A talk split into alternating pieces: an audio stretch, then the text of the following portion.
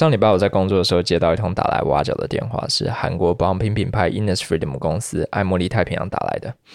当他真的非常的开心，因为他们不只是我个人很欣赏的品牌，甚至是我在工作上经常借鉴的对象。可惜我已经有其他规划，所以当下婉拒了他们的面试邀请。但跟他们的 HR 聊了一下之后，我觉得这个难得的机会，它不应该只有我知道，所以想在这边分享给大家。爱茉莉太平洋总部位在韩国，旗下拥有的品牌包括雪花秀、兰芝、Innisfree、Etude House、发品品牌绿。如果你也是其中几个品牌的爱用者，那爱茉莉这次一共开出了十六个职缺，包括顾客关系管理、电子商务、产品 PM、数位行销、门市人员等等。相关的链接我会放在节目资讯栏下方，有兴趣的请把握，毕竟好的机会不等人。再就是我想特别聊一下顾客关系管理这个职缺，也就是 CRM。因为有能力开出这个职缺品牌其实不多，就算有，通常也是 to B 而不是 to C 的，以至于很多人没有发现自己平常在做的工作就是 CRM，可是你挂的可能是行销、电商或者是门市管理的 title。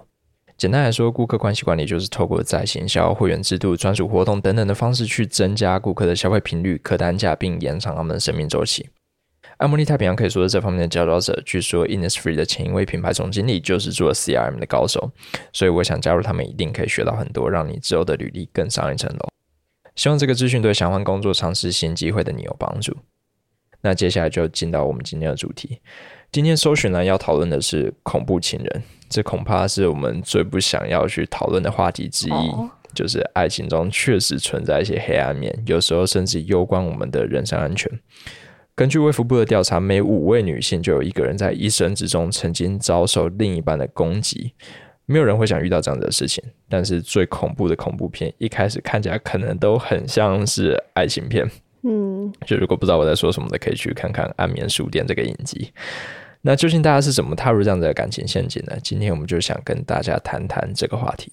我们想要先从 Quora 上的一个故事开始说起。那这个故事的分享者叫做 Raju，以下就是他所分享的故事。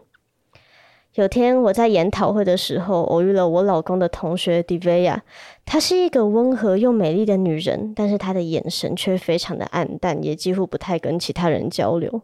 回到家后，我问我老公。为什么迪维亚这么的安静？她明明是一个很优秀的牙医，还有自己的诊所、家庭跟小孩，诶，怎么会这样？于是我的老公跟我简单的讲述迪维亚的故事。迪维亚在二十一岁的时候就按照父母的意愿跟一个律师结婚了。一年后，他们生下了一个男宝宝，但在一段时间后，她开始注意到丈夫的行为有点奇怪。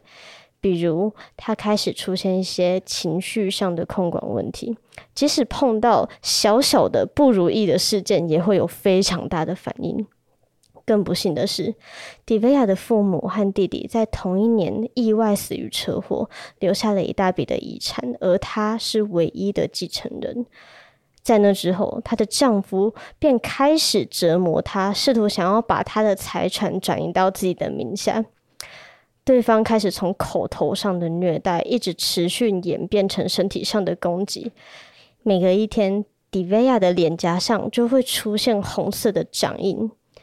虽然迪维亚的叔叔和婶婶有试图想要阻止这一切，但都徒劳无功。当我再一次见到迪维亚的时候，我发现他走路有点困难。后来我一看，他的腿。不但整个都肿起来，而且左手的手指颜色也非常的红肿。我问她发生了什么事情，她说她的老公只是像往常一样把她的手折在背后，然后用皮带鞭打她。我建议迪菲亚带她的老公去做心理咨商，或许那会有点帮助。但她说这是没有用的，因为她老公甚至不允许自己可以平静的吃完一餐，在同一个屋檐下，她的生活每时每刻都会受到恐吓，而且对方还是一名律师，知道关于婚姻法的所有利弊，所以对方也很常拿这个来恐吓自己。几天之后，我的老公接到迪菲亚的电话。他问我们有没有办法可以找到更好的律师，他要跟这个男人离婚。他说，前阵子她的老公把自己锁在家里，然后就出门上班了。回到家后，他就把他的腿和手都绑在椅子上，打得死去活来。最后是他自己拼命挣扎后，打开窗户跟邻居求救，邻居才马上打电话给他的叔叔，然后破门解救了自己。迪维亚的叔叔之后在电话与对方对峙，但是那个律师却威胁，如果迪维亚再不把财产转到他自己的名下，他就会在当天下午直接把儿子从学校带走，然后杀了自己的儿子。迪维亚真的吓坏了，他直接报警，然后搬到了他叔叔那里。可是他的儿子就只有六岁，就目睹了这么多的家庭暴力。而且他的亲生爸爸还是一个非常大的威胁，导致他很长时间都没有去上学。好消息是，迪菲亚的离婚案在一年之后就被批准了。三年后，有一个工程师和他相恋，然后和他求婚。我后来有去参加他们小孩的生日派对，看到迪菲亚手中抱着一个很可爱的新生儿，然后他的大儿子站在身边，另外一边则是他的新的老公。我问他。你现在的生活快乐吗？看到他在经历这样子的创伤，又重新露出笑容，这真的是我看过最棒的画面。接下来，我们想要转述另一名叫做 Franklin 的网友他的看法。他透过自己的亲身经历，呃，与治疗师一起整理出了施暴者是如何从一个看起来很正常的人，逐渐演变成最后的样子。他说：“虐待往往是慢慢形成的。”受害者没有意识到早期的迹象，同样，施虐者通常也不会在第一次约会的时候就开始直接往别人的脸上打。忽视这些早期的迹象，或者是为此找理由，是经常发生的事情。尤其是当施暴者在事后表现出悔恨的时候。在 Franklin 的案例里，他说，一开始是他的前妻开始打东西、砸东西，而不是攻击他。起初，对方在事后似乎真的显得很懊悔。有一次，他砸坏了 Franklin 的东西，并哭着向他道歉。呃，并承诺会做出补偿。他的一切行为看起来都非常的偶然，其他时间都跟一般人没有什么两样。但是我们很容易把第一次的暴力当做某种反常的现象，因而开始没有办法去好好坚持这个界限。所以在一段时间之后，受害者会开始把一切都合理化，自动承担起为施虐者辩护的责任，这会变成某一种自我责备，像是。如果我没有那样做，他就不会生气了，或者是呃，我应该要更小心了。他们开始呃砸东西，一定是因为我做错了什么。对于没有经历过虐待关系的人来说，这听起来可能很疯狂，但实际上，受害者会允许自己的记忆被覆盖，就像煤气中毒之后，使人开始怀疑自己的记忆跟感知，这是许多虐待关系的一部分。这个煤气灯效应的操控在关系之中非常的常见。如果双方的社会地位和权力有落差，受害者处于弱势或无知，就更容易成为被操纵的对象，使受害者后来连自己都不相信自己。生活中的举例就像是冠老板会将员工贬得一文不值，然后不断加重工作量，即使事情完成之后，也会全然否定他的努力，并向他暗示只有这里会接受他，以掩盖他只愿意给员工低薪的事实。关于煤气灯效应的详细内容，我们以后有机会的话会再做出一集来专门讨论。但到底什么是亲密关系暴力？亲密关系暴力的定义是遭到伴侣实施身体、精神或经济上的骚扰、控制、胁迫或其他侵害行为。大致上可以分成以下五种：第一种是身体暴力，这就是最常见的，呃，用拳打脚踢、掌掴、推撞、咬，或者是用各种器械去伤害对方。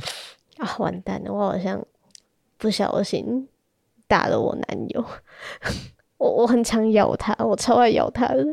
我是不是是一个？是我想的恐怖的，不是口罩 啊，但那也有，但我还同时会咬。干，干你他妈有病吧？恐怖情人，我是有病。超恐怖，你是你是恐怖的人类吧？可是那龟头的口感真的很好哎！天哪！我不知道，我好，我再评价一下。好，第二种是言语暴力。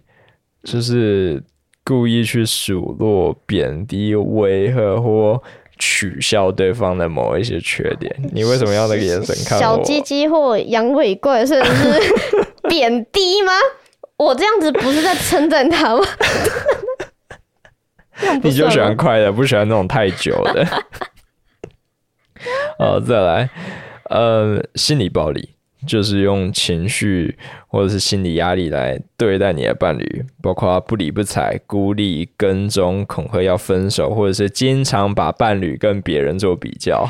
啊，虽然我的确有说过啊，你的朋友身材真不错之类的话。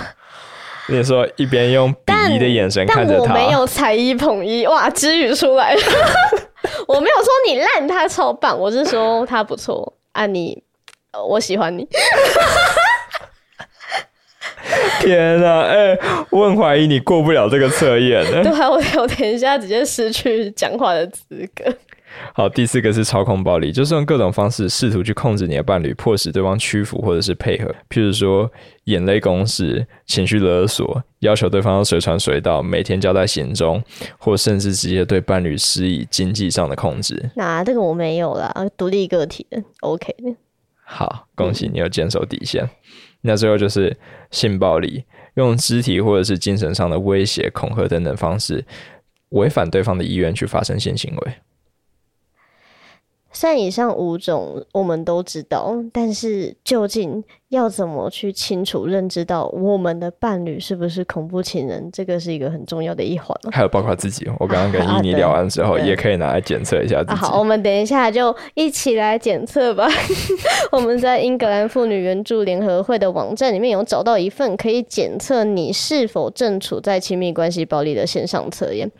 那我们有依据问卷的内容，简单的列出几项恐怖情人会有的行为特征。那如果你对完整版的测验有兴趣的话，我们会把这个链接放在资讯栏里面。好，来吧，来，第一条，他有鸡鸡，是个男生。直接加淘汰，没有，我开玩笑。等一下，我开玩笑，我等一下被骂。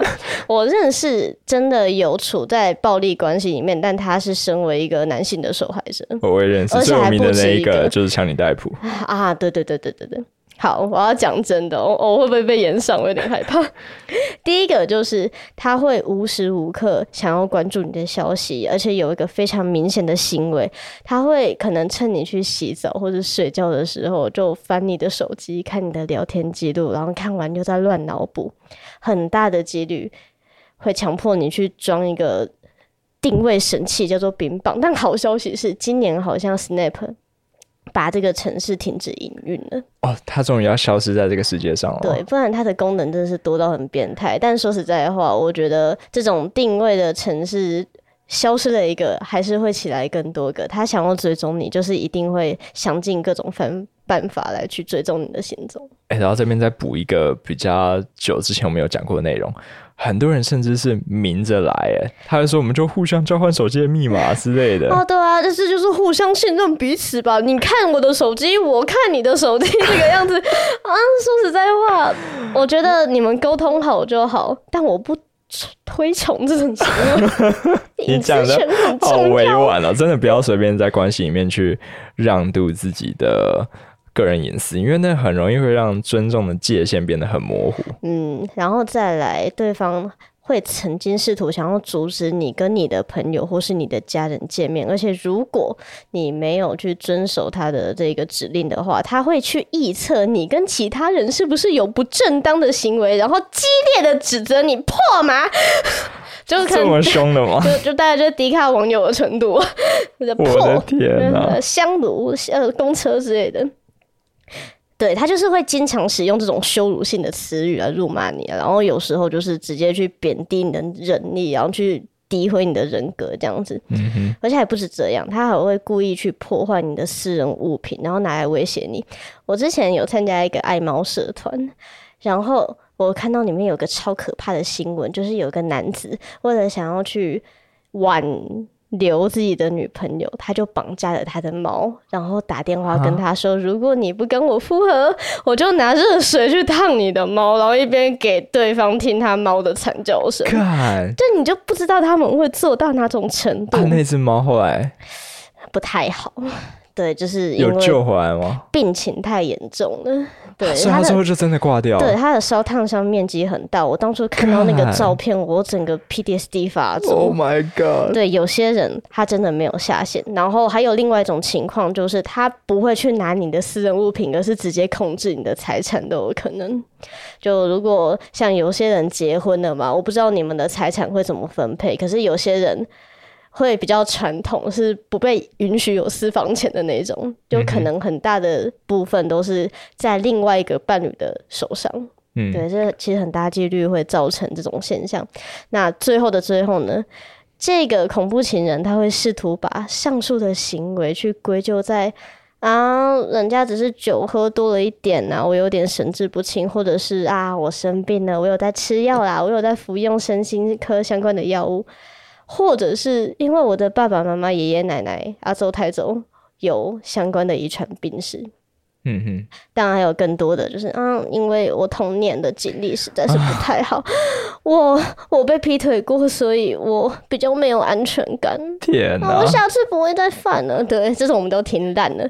可是大家真的要看清楚哎。但最麻烦的就是，即便你睁大眼睛去看了很多事情，也未必能够在一开始就看出来。但至少你可以避免自己受到二次伤害。很多人长期遭受亲密关系暴力，却没有在第一时间脱身。那关于这一点，美国犯罪学家 Susan Passner 给过一个数据：一个家暴受害者从他第一次遭受暴力到最后被杀害为止，他下定决心离开这个施暴者，又回到他身边的次数，平均来说，这样来来回回是七次。哇哦！那为什么这些人总是没有办法真正的离开？或许跟以下这些想法有关。第一个。我的伴侣他并不总是暴力，他其实大部分时间还是很爱我的。第二个，事情总会好起来，他又不是故意要伤害我。第三个，这一切虽然很突然，但我确定它只会发生一次。第四个，这一切都是我的错。第五个，我害怕如果离开的话，事情会变得更糟。但真的是这样吗？Passner 说，从大部分的法庭记录来看，家暴者其实都非常的冷静，他们知道。自己可以怎么做来得到他们想要的结果？也就是说，上面这些想法根本是正中他们的下怀。嗯，或者是说，可能是你的一厢情愿，因为他们的脑袋其实很清楚。没错。那所以我们想说，如果你觉得自己可能正在遭受关系内暴力，那请相信自己的感觉，然后联络专业的社工咨询看看。譬如说，呃，妇女救援基金会。哎，这个好像也是上次派社工来，呃。家访你的那个对不对？对，我在处理案件的时候，其实只要有涉及到儿童的安全、妇女的安全，然后这种法院性自主的案件，他们都有跟政府在合作。他们的社工真的非常的专业，有需要的话，你可以去寻求这类的帮助。呃，我们会把那个傅园会的电话放在节目资讯栏下方。哇，资讯栏今天 很满哦，全部都是。好了，那最后祝各位一切平安，我们下次再见。嗯，拜拜，拜拜。